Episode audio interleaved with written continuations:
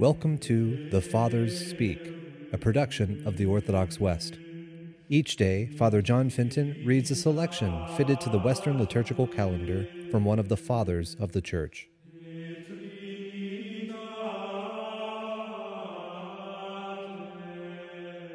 As we commemorate this day, the feast of the dedication of Saint Savior in Rome, let us listen to a portion of a homily by our Father among the Saints, Caesarius of Arles. My fellow Christians, today is the birthday of this church, an occasion for celebration and rejoicing.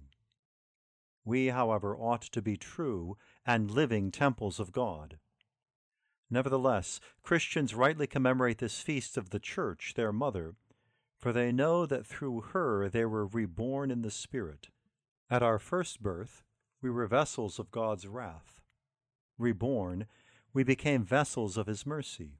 Our first birth brought death to us, but our second restored us to life. Indeed, before our baptism, we were sanctuaries of the devil, but after our baptism, we merited the privilege of being temples of Christ. And if we think more carefully about the meaning of our salvation, we shall realize that we are indeed living and true temples of God.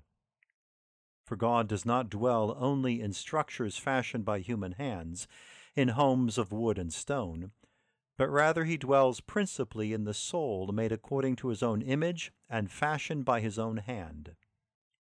Therefore the Apostle says, The temple of God is holy, and you are that temple.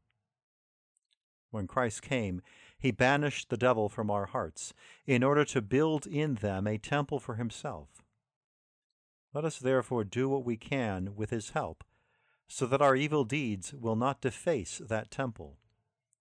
For whoever does evil does injury to Christ. As I said earlier, before Christ redeemed us, we were the house of the devil, but afterward we merited the privilege of being the house of God. God Himself, in His loving mercy, saw fit to make of us His own home. My fellow Christians, do you wish to celebrate joyfully the birth of this temple? Then let us not destroy the living temples of God in ourselves by works of evil. I shall speak clearly, so that all can understand. Whenever we come to church, we must prepare our hearts to be as beautiful as we expect this church to be. Do you wish to find this basilica immaculately clean? Then do not soil your soul with the filth of sins. Do you wish this basilica to be full of light?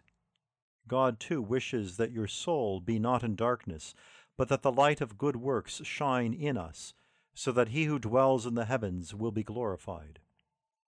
Just as you enter this church building, so God wishes to enter into your soul, for he promised, I shall live in them and I shall walk the corridors of their hearts.